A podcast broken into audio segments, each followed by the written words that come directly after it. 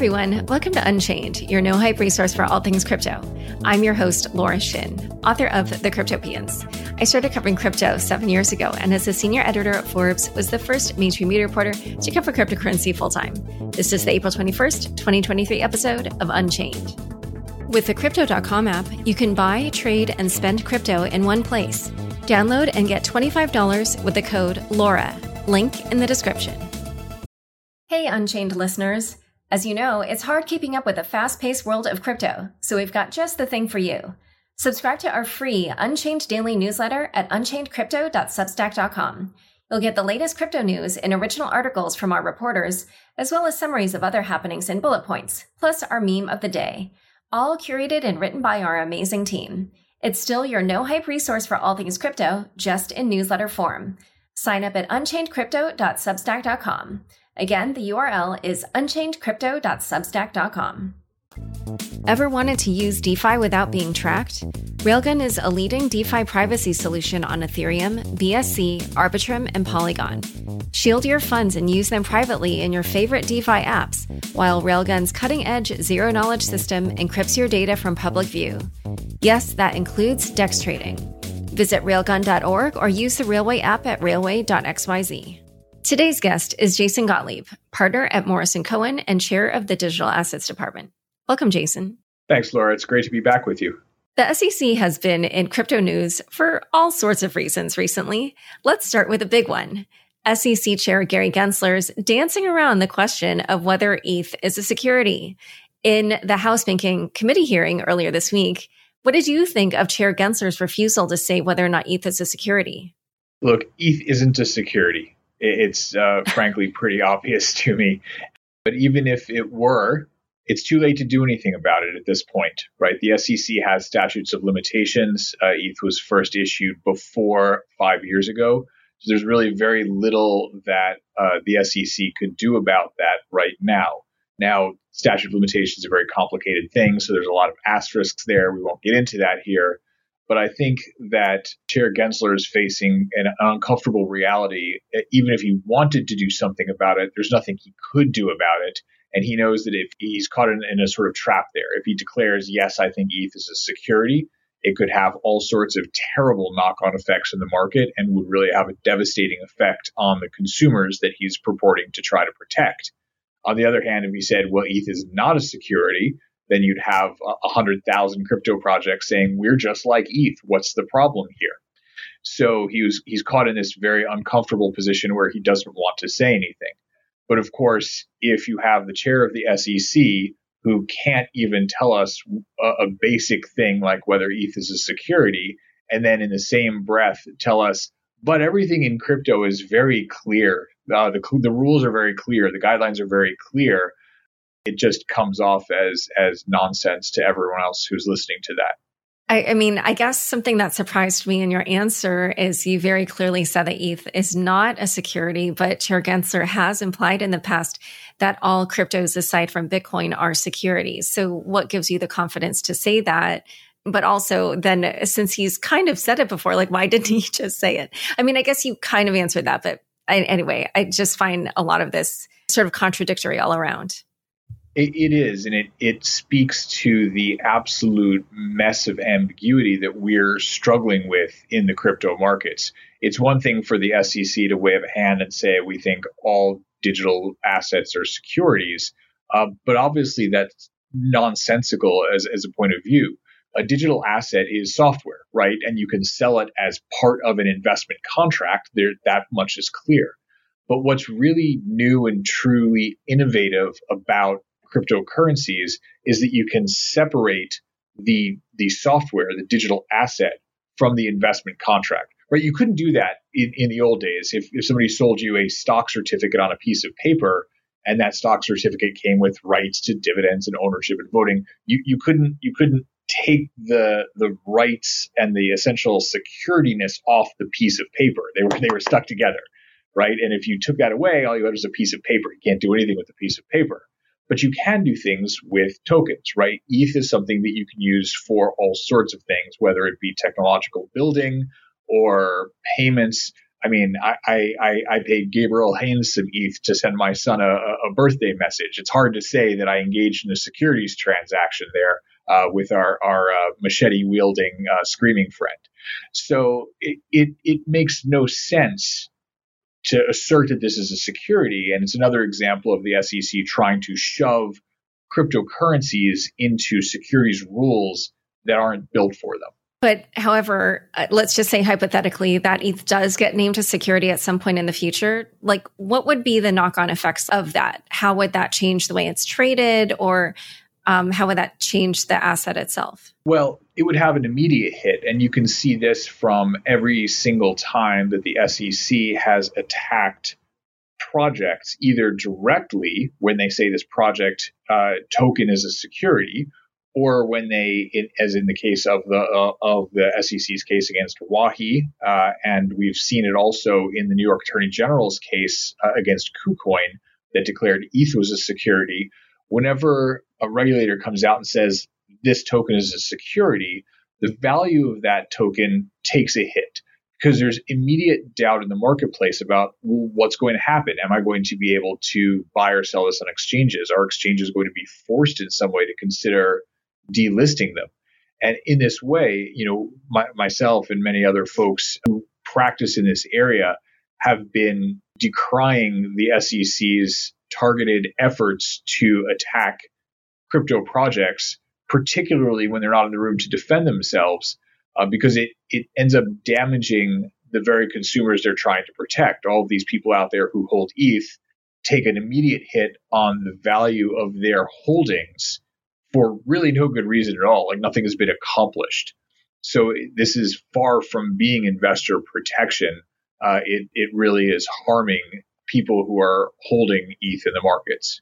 So now let's talk about the other big news. Well, there's, I feel like there's so much big news around the SEC this week, but on Monday, the SEC charged Bittrex with failing to register as a broker dealer, exchange, and clearing agency.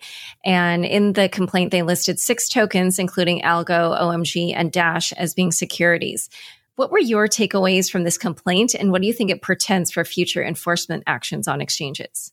I think that the takeaway is the SEC is going to continue it's a pattern of regulation by enforcement, and, and in particular, regulation by enforcement against people who aren't in the room, against absent parties. Right? There is nothing that OMG or Dash or IHT or Mana can do to intervene in that lawsuit or to stand up and say, hey, wait a minute, this is wrong. We're not securities. Or even to employ the kinds of defenses that we alluded to earlier on, say, statute of limitations issues right? Right from the very beginning of the Bittrex complaint, the SEC is saying from 2014 to the present, Bittrex made available all of these securities. And then if you dig down further into the complaint, you see that uh, the allegations are that OMG did an ICO in June 2017 and started trading on Bittrex in July 2017. That's more than five years ago, which takes a lot of the types of causes of action that the SEC could possibly bring pertaining to OMG directly off the table, but they're walking in through a side door and doing it here. So when you think about tokens that they have scrubbed to make sure that they're not securities, they've got the strongest argument they can to say that they're not securities, but the SEC gets to just come in and label them securities and in a few paragraphs in a complaint, and they don't have to meet any statutes of limitations it really does a, grave disservice to the people who put in all the hard work on those projects and all the people who are holding the tokens for those projects. Well, what about exchanges that listed those tokens like OMG and Dash and Algo? So it, it puts exchanges in a very difficult place uh, because exchanges might wonder do we now have to delist this or are we going to get in trouble? Can the SEC come after us for just listing this? And I think, to be honest, there's a little bit of enforcement fatigue that's set in in the industry. When the SEC first declared that XRP was a security, a lot of the exchanges said, okay, we understand where the SEC is coming from. We don't agree, but we don't want the trouble. So we're going to quietly delist XRP. And then when the SEC came out in the Wahi case and named nine other token securities, I think a lot of exchanges set, sat back and said, you know something? we're not going to let the SEC just willy nilly name things as securities and force us then to take them off of our platforms. Because between that and the settlement uh, with Poloniex, where the SEC declared that many of the tokens were securities, but never actually identified which ones, it then becomes a complete guessing game. We have no idea what the SEC is going to come out and name next or why. So it's sort of a fool's errand to, to try to start guessing which uh, which of these tokens may be the SEC's next target and whether the SEC can possibly prove uh, any or all of these cases. In a moment, we're going to talk more about enforcement actions against exchanges, but first, a quick word from the sponsors who make this show possible. Join over 80 million people using Crypto.com, one of the easiest places to buy, trade, and spend over 250 cryptocurrencies. Spend your crypto anywhere using the Crypto.com Visa card. Get up to 5% cash back instantly, plus 100% rebates for your Netflix and Spotify subscriptions, and zero annual fees. Download the Crypto.com app now and get $25 with the code LAURA. Link in the description. Back to my conversation with Jason. The SEC also recently filed charges against Beaxy, saying it operated as an unregistered exchange. Some are saying that this case could be a playbook for how the SEC could go after Coinbase. So, what did the SEC take issue with in regards to Beaxy, and why is this being seen as a precursor to a potential Coinbase case? Well, if we look at, at both Beaxy and Bittrex, we can see what the SEC is focused on. They're focused on Section 5 of the Exchange Act, which deals in affecting transactions in securities. Section 15A of the Exchange Act, which deals with being a broker without a license. And Section uh, 17A little b of the Exchange Act, uh, which is performing the functions of a clearing agency without being properly registered as a clearing agency. In the Bittrex complaint and in his testimony before Congress, uh, Gensler went a little further on these points to say that these are traditional exchange functions that have been separated in TradFi markets to avoid conflicts of interest that might occur uh, between these functions in, in affecting transactions, exchange transactions, brokering transactions, and clearing transactions. So, you know, he's describing this very traditional TradFi world and telling digital asset exchanges, we think all of your digital assets are securities, and therefore you must fit yourselves into the boxes of being a securities exchange or an ATS, a broker or a clearing agency, and that's what you can do, and that's all you can do. These are our rules, follow them or you're done. And I think that you know, that portends very poorly for a lot of the industry because that attitude would suggest that there is literally no way to be a digital asset exchange in the United States. Uh, because let's face it, you can't be a clearing agency for digital assets that may or may not be securities. You just can't follow all the rules for that. You can't be an exchange or even an ATS. You can't follow the rules for that. And if you want to have digital asset brokers, then FINRA needs to approve digital asset brokers, and the SEC is not letting that happen either. So on the one hand, the SEC is saying, here are all the things that you're doing that are bad, and all you have to do is follow the rules. But what they're not saying, at least out loud, is, oh, by the way, you can't possibly follow all these rules unless you give up the whole digital assets thing and just go back to traditional securities. The overall effect of that is the SEC's rule is simply no, you can't do crypto in America. And that's the reason we're seeing people increasingly start to move offshore. And so is this why when Chair Gensler calls on crypto companies to come in and register that people say this is sort of like a disingenuous statement because there isn't anything that they can actually do in that regard? That's absolutely true. And uh, Commissioner Peirce has called that out, saying, you know, we tell them to come in and register, and they come in and we send them home with a court date. You know, what has happened when uh, I've gone in to speak with them and when others of my colleagues have gone in to speak with them, we've gone in with projects that want to do the right thing, that really want to register and find that there are problems in the rules and regulations that won't let them follow those rules. They just can't do it with digital assets. So all of the well-meaning projects out there, and the vast majority of these projects are well-meaning, right? If they're calling me, if they're calling other lawyers and saying, please help us follow the law, we want to talk to the SEC and figure out how to follow the law. I mean, these are these are not the fraudsters in the space. These are not the bad actors. These are the people who want to do it right and want to follow the law. And we go in and talk to the SEC, and what we hear time and time again is, well, you know, we see some problems with that. We can't give you legal advice on how to structure it the right way. So good luck to you. And this just hasn't been very helpful. We've been asking literally for five, six, seven years for a rulemaking effort that could provide a path to follow the law. Because the good actors, and again, they're mostly good actors, they want to follow the law, but they find they're caught in this trap where if you want to do digital assets, it's virtually impossible to follow every bit of these regulations.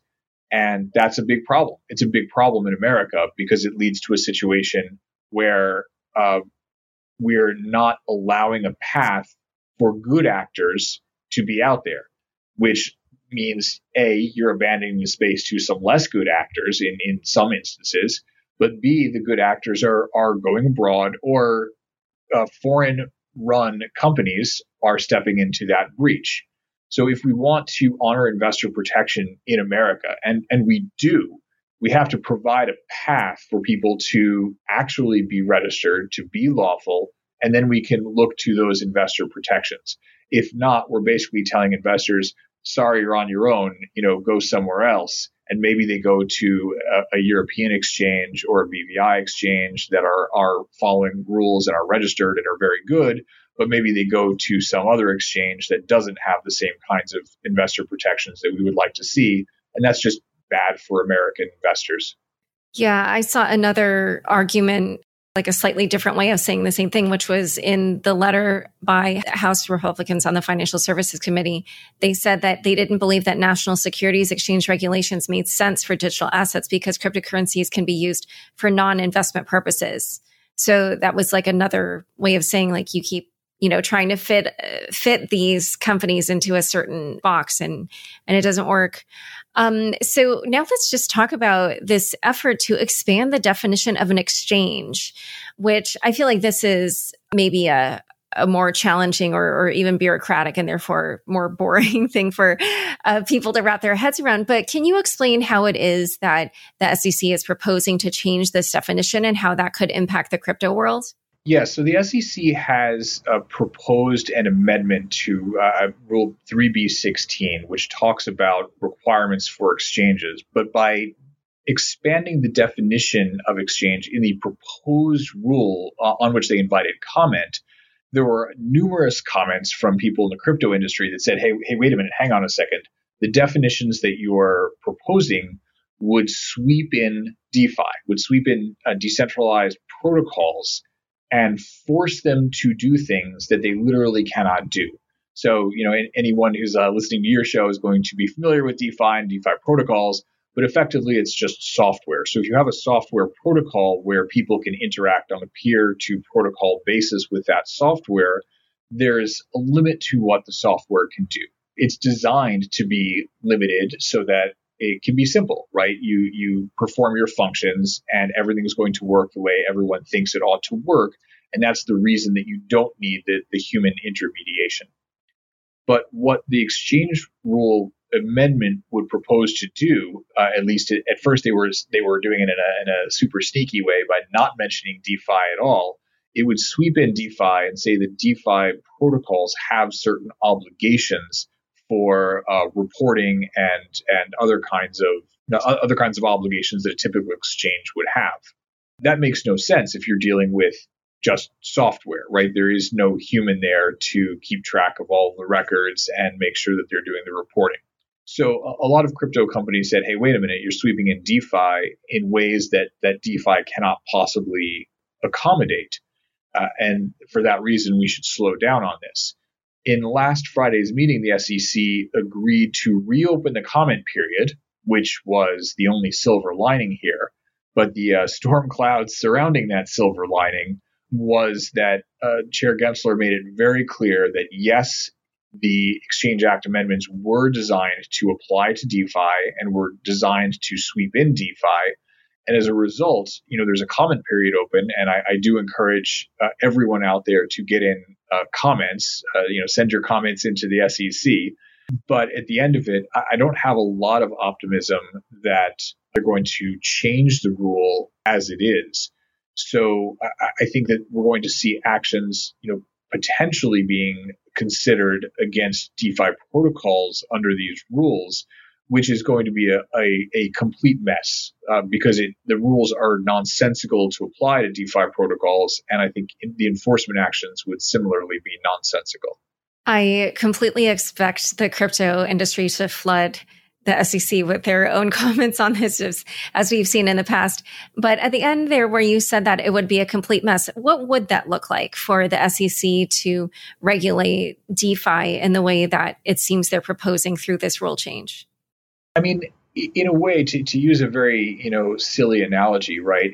If DeFi protocols are, are just you know they're fruits, like they're apples, they're bananas, they've got their one thing that they do. It's an apple. You can eat it. That's what you can do and, uh, you know, the SEC's exchange rules are basically mandating that uh, all fruits should be mammals, should be bears.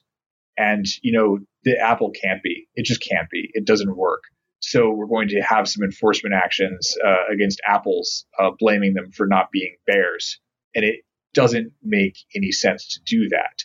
I think what we're giving up is the idea that DeFi can work in principle at all. The SEC operates through intermediaries, right? When we talked before about exchanges, about brokers, about clearing agencies, these are all about intermediaries because the, the SEC, and in fact, the, the rest of the federal government has decided it can't possibly look everywhere all at once for everything. It, the, the, the, federal government is not Michelle Yeoh. They're not everything everywhere all at once.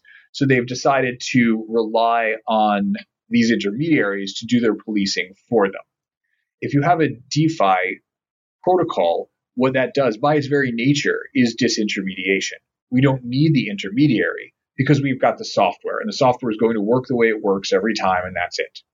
And instead of looking at that software and thinking, hmm, that's interesting, how can we develop this further to try to avoid hacks, to try to avoid people who are uh, manipulating the software in ways it was not designed? Instead of thinking about the ways we can try to innovate but protect consumers, the SEC's exchange rule is saying, well, you know, if you can't, if, if you're not an intermediary, then you can't do it at all. And it, again, this is just, uh, you know, it's it's blaming an Apple for not being a securities exchange.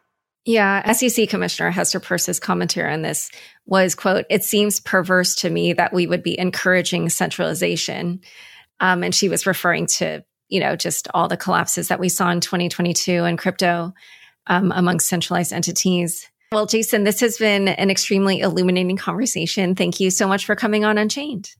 Uh, it's always great to see you, Laura. Don't forget, next up is the weekly news recap. Stick around for This Week in Crypto after this short break. Ever wanted to use DeFi without being tracked? Railgun is the leading DeFi privacy solution on Ethereum. It's available on BSC, Arbitrum, and Polygon 2. Shield your funds and use them privately in your favorite DeFi apps, while Railgun's cutting edge, zero knowledge system encrypts your data from public view, all without leaving your preferred chain. Yes, that includes DEX trading. Coming soon are integrations with leading yield, lending, and perp trading platforms on multiple chains. DeFi and privacy, together at last. Visit railgun.org or use the Railway app at railway.xyz to find out more. Thanks for tuning in to this week's news recap. VC firm wants FTX to reboot. Despite FTX's controversial collapse and accusations of fraud in November last year, the exchange may soon see a resurgence as venture capital firm Tribe Capital is considering spearheading a $250 million fundraising campaign to bring it back to life. The VC, an investor in both FTX and its U.S. subsidiary, FTX US, plans to contribute $100 million and raise additional capital from external investors. Tribe's co founder Arjun Sethi reportedly met with FTX's Committee of Unsecured Creditors in January to discuss an informal proposal for the relaunch. This move has raised eyebrows given FTX's tumultuous past. Also, this week, the FTX Committee of Official Creditors disclosed that it is collaborating with the firm's liquidators to examine options for rebooting or selling the exchange. The committee has urged interested parties to contact the debtors and the committee itself while awaiting the launch of a formal process. These developments follow last week's revelation by FTX's lead bankruptcy attorney, Andrew Dietderich, that the exchange has recovered $7.3 billion in assets and is looking at potentially restarting the exchange. Meanwhile, basketball legend Shaquille O'Neal has been served in a class action lawsuit against FTX founder Sam Bankman Fried, following a three month pursuit by the plaintiff's lawyers. Montenegrin prosecutors submit indictment proposal for Do Kwon.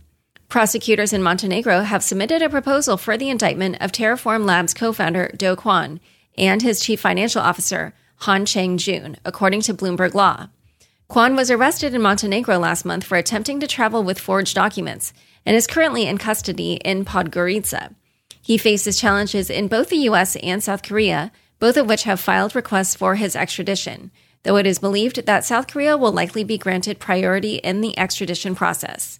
Moreover, the Korean founder sent a $7 million payment to South Korean law firm Kim and Chang prior to UST and Luna's unraveling, according to another Bloomberg report, citing local media outlet KBS News. South Korean prosecutors confirmed that the report isn't false. However, the law firm has not provided specific details about the case, only stating that it offered legal advisory services and received a fee for doing so. In a separate development, a U.S. judge has denied Kwon's bid to block the Securities and Exchange Commission, or SEC, from seeking records about Terraform Labs from the Singapore Monetary Authority. The SEC is pursuing records as part of its lawsuit against Terraform Labs and Do Kwon, alleging they offered and sold unregistered securities and engaged in a scheme that led to the stablecoin's collapse, wiping out at least $40 billion worth of market value. Kwon has also been charged with fraud by U.S. prosecutors in New York. Stablecoin legislation heats up in the U.S. The U.S. House Financial Services Committee has released a draft bill proposing a two year ban on new stablecoins collateralized by other cryptocurrencies rather than fiat currency. The legislation also calls for federal banking regulators to establish interoperability standards between stablecoin payment systems and puts the Federal Reserve in charge of regulating non bank stablecoin issuers like Circle and Tether. The bill is expected to generate debate and undergo revisions in the coming weeks. Circle CEO Jeremy Allaire expressed concerns over the draft bill, tweeting, quote, The role of the dollar in the world is at stake. Meanwhile, Representative French Hill, Republican of Arkansas, and chairman of the subcommittee holding the hearing, praised the bipartisan effort, while Representative Stephen Lynch, Democrat of Massachusetts, questioned the necessity of stablecoins and referred to the draft language as, quote, outdated. During the initial congressional hearing on Wednesday, Democrats voiced skepticism regarding the draft bill, casting doubt on the chances of successfully passing stablecoin legislation in the country. Also in the hearing, New York's banking regulator Superintendent Adrienne Harris refuted claims that Signature Bank's failure was due to its exposure to the crypto industry. Harris stated that the bank's collapse was not related to crypto, clarifying that only 20% of that 20% of deposits leaving the bank were crypto related. She emphasized that the majority of withdrawn funds belonged to normal commercial customers with uninsured deposits.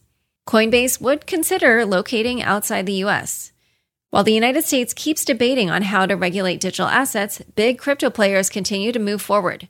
This week, Coinbase CEO Brian Armstrong stated that the crypto exchange might consider relocating from the US if regulatory clarity for the industry doesn't improve, with, quote, anything on the table to ensure the company's growth. Furthermore, Coinbase is one step closer to launching an offshore derivatives exchange after obtaining a license from the Bermuda Monetary Authority. The crypto exchange praised Bermuda for being a, quote, highly respected and experienced financial regulator, and acknowledged its comprehensive digital asset regulation. Reports suggest that Coinbase's expansion, which includes trading perpetual swaps tied to cryptocurrencies, could occur as early as next week. Voyager's asset sale to Binance US gets green light from US government. The US government approved the majority of Binance US's $1 billion deal to acquire assets from bankrupt crypto firm Voyager. According to recent court filings, the U.S. government agreed to allow non contentious elements of the deal to proceed before the appeal is heard. The remaining contentious elements, including the exculpation provision, which would keep Voyager from being held liable for past or future civil or criminal liability to the government, will remain on hold. Voyager's creditor committee is now working with Voyager and Binance US to expedite the process, pending district court approval. The deal, announced in December, aims to return customer funds to Voyager's creditors through a voluntary restructuring process. Dutch court grants Tornado Cash developer home detention. A Netherlands court ruled that Alexei Pertsev, the Russian developer involved with the Tornado Cash privacy protocol, can await trial at home. Pertsev was arrested in August by the Dutch Financial Crime Authority, FIOD. Quote, We are ecstatic that he can be set free, said Pertsev's lawyer, Keith Cheng, who emphasized the significance of privacy on Ethereum in Pertsev's defense. Pertsev will be released next Wednesday under electronic monitoring, wearing an ankle bracelet but without financial security. The U.S. Treasury Department previously sanctioned Tornado Cash, accusing it of enabling North Korea to launder funds. Pertsev faces charges of laundering over 500,000 Ether, which he denies. EU passes landmark MiCA crypto regulation. In stark contrast to the American approach, the European Parliament has passed the Markets in Crypto Assets regulation, providing clarity and a unified framework for crypto businesses in the EU. MiCA, seen as a potential global standard setter, has drawn attention from other jurisdictions and offers legal access to the entire EU market for licensed firms. Russia turns to crypto mining. The Bank of Russia is working on a bill to introduce a quote, experimental legal regime for cryptocurrencies in export import transactions to find alternatives to the US dollar's dominance in global finance, especially in light of international sanctions. The plan includes the establishment of special organizations dedicated to mining crypto and processing payments for cross border trade deals, although specifics remain to be hammered out. Crypto trading and payments within Russia will stay banned while the government is developing legislation to create a national agency for licensing and supervising cryptocurrency platforms operating in the country. New tax regulations for miners are also being formulated as part of this regulatory effort. Elvira Nabiullina, head of the Bank of Russia, announced the central bank's intentions, while her deputy, Alexei Guznov, confirmed that discussions with the government are underway to determine which organizations are eligible to participate and how to vet their business models and banking partners. Flashbots Beta launches MEV Share. Flashbots introduced the beta version of its MEV Share protocol, designed to distribute maximal extractable value or MEV profits to Ethereum users. Integrated with Flashbots Protect, an RPC tool that defends against MEV, the protocol gives users control over the execution of their transactions on the Ethereum network. Users can adjust privacy settings and manage order flow sharing while maintaining privacy and earning MEV redistribution awards. The MEV Share protocol is available for all MEV niche participants, and the code will be open sourced following the beta phase. If you are interested in learning more about MEV and, in particular, how it is being distributed back to users, don't miss the Tuesday episode of Unchained where we did a deep dive on the topic. Market responds positively to Shanghai upgrade. Following Ethereum's Shanghai upgrade on April 12th, the network has seen a significant uptick in interest as staked Ether deposits have outpaced withdrawals for the first time since the upgrade's activation. Data from Nansen reveals that since Monday, the amount of deposits has been consistently higher than withdrawals. Analysts believe that the heightened interest can be attributed to the reduced risk of staking Ether, as the Shanghai upgrade allows for withdrawals of locked coins at will. In related staking news, decentralized staking service Rocket Pool has made it easier for users to become validators by creating 8 ETH bonded mini pools, which further incentivizes participation in the network. Arbitrum rejects governance proposal to return tokens. The Arbitrum community has overwhelmingly voted against the controversial AIP 1.05 proposal, which demanded the return of 700 million ARB tokens from the Arbitrum Foundation to the DAO Treasury. About 84% of voters using 118 million ARB tokens rejected the proposal, which faced criticism as an unnecessary, quote, power play with some members believing it could jeopardize the Arbitrum Foundation's future if the DAO faced challenges in improving further funding. AIP 1.05 also called for the disclosure of the terms of a $10 million over the counter deal with market maker Wintermute. However, this was also opposed as Castle Capital founder Atomist argued that such disclosure could deter private entities from engaging with Arbitrum in the future. MakerDAO approves $500 million USDC transfer to Coinbase custody. MakerDAO voted to transfer up to $500 million in USDC stablecoins to Coinbase custody, which will pay a 2.6% annual yield on deposits. The decision is part of MakerDAO's strategy to diversify its reserves and increase revenues by investing in traditional financial assets. The move follows an earlier decision to move up to $1.6 billion of USDC to Coinbase. As per the approved proposal, the assets in the account cannot be rehypothecated and must be kept in cold crypto wallets. Mystery exploit drains $10 million from OG crypto wallets. MetaMask developer Taylor Monahan recently uncovered a large scale wallet draining operation that has affected crypto wallets on over 11 blockchains. The unidentified exploit has drained more than 5,000 ETH, valued at around $10 million, from long term users' wallets. Monahan said, quote, this is not a lowbrow phishing site or a random scammer. It has not wrecked a single noob. It only wrecks OGs. The victims' private keys were created between 2014 and 2022, and their on chain activity indicated a more crypto native profile. The exploit is not MetaMask specific and appears to involve compromised seed phrases. While the source of this exploit remains unknown, Kaspersky recently reported serious vulnerabilities in Apple's operating system that could compromise crypto asset security. In related news, the hacker who stole nearly $9 million from SafeMoon's liquidity pool last month agreed to return 80% of the funds, totaling $7.1 million, while keeping 20% as a bug bounty. Soulja Boy was accused of promoting multiple scam NFT projects on social media, according to research by internet investigator Zach XBT who found 73 promotions and 16 NFT drops by the rapper, many of which turned out to be scams. Time for fun bits.